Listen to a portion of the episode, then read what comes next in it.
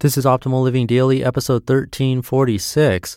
Tired of manic mornings? Trade rushing around for cultivating relationships by Caroline McGraw with RowdyKittens.com. And I'm Justin Mollick.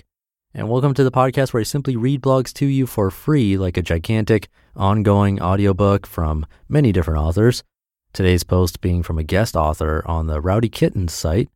And I'll keep this intro nice and short for the Sunday episode, so let's get right to it and start optimizing your life.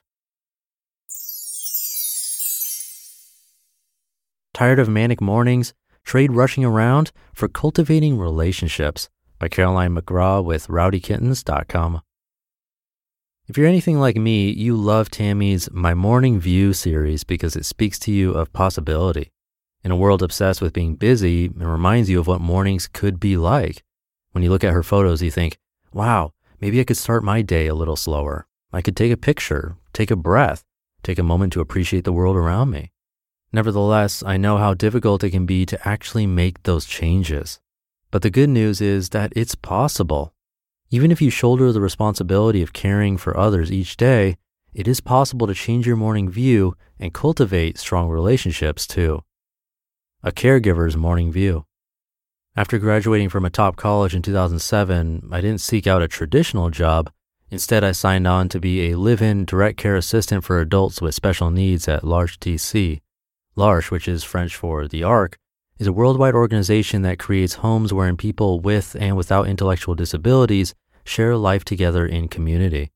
During my time as assistant, part of my role involved helping up to 4 people get ready for work in the morning.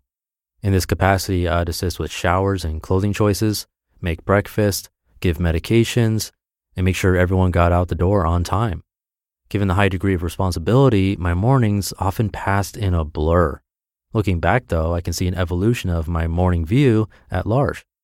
When I was a brand new assistant, I'd set my alarm for 6 a.m. or earlier. I wanted time to get dressed, grab a cup of coffee, and review my routine notes. Large routines are very detailed and daunting to the untrained eye. Some individual routines can run up to 3 pages of typed single-space notes.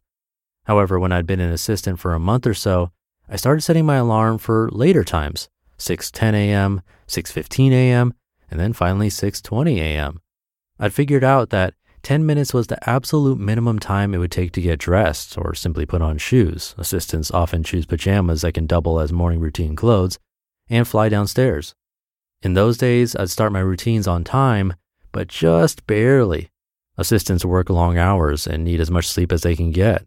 Understandably, I wanted to stay in bed as long as possible. But waking up later meant that I started the day feeling rushed, and that feeling carried over into my caregiving. A small shift makes a big difference. Fortunately, I figured out that this wasn't how I wanted to be. A morning routine is about getting ready to go for work on time, true, but it's also about setting the tone for the day ahead. It's about starting the day in a way that's conducive to cultivating relationships, a way that's peaceful rather than pushy. And so when I'd been at L'Arche a few months longer, I started setting my alarm for 6 a.m. again. I started my routines just a little bit earlier so that I could enjoy a more relaxed pace. Even though I could complete routines swiftly if I had to, I opted for having extra time. Whenever possible, I chose margin. I trusted that doing so would be a gift to those around me. Motivation and margin.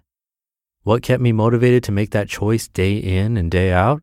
Very simply, I noticed that my favorite moments always happened on the mornings that included extra time. Or perhaps I was more able to open my eyes and be present when I built margin into the routines. I came to see that magical moments were always available.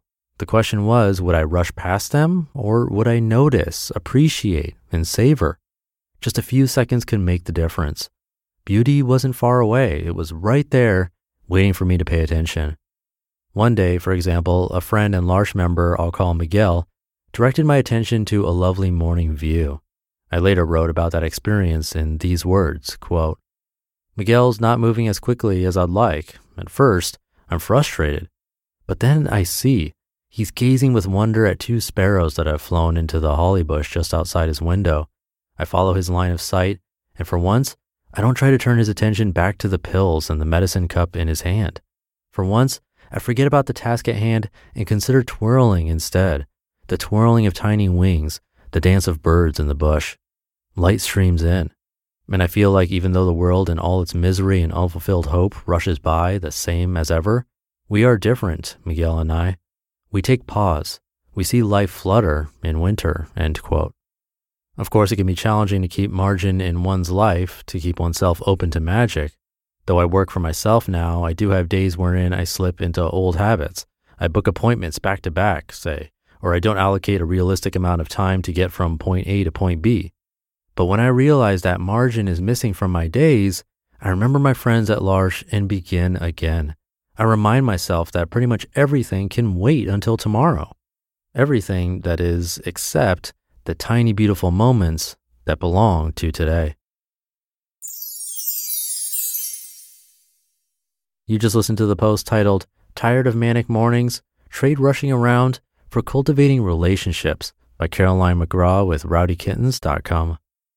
Thank you to Caroline for this and to Tammy for letting me share posts from RowdyKittens.com. This one was a beautiful one. Today's the day of my flight back from Orlando to California, and traveling is definitely a time when mornings feel manic for me, so it's nice to hear this one. But that should do it for today. Have a great rest of your day, and I'll catch you tomorrow where your optimal life awaits.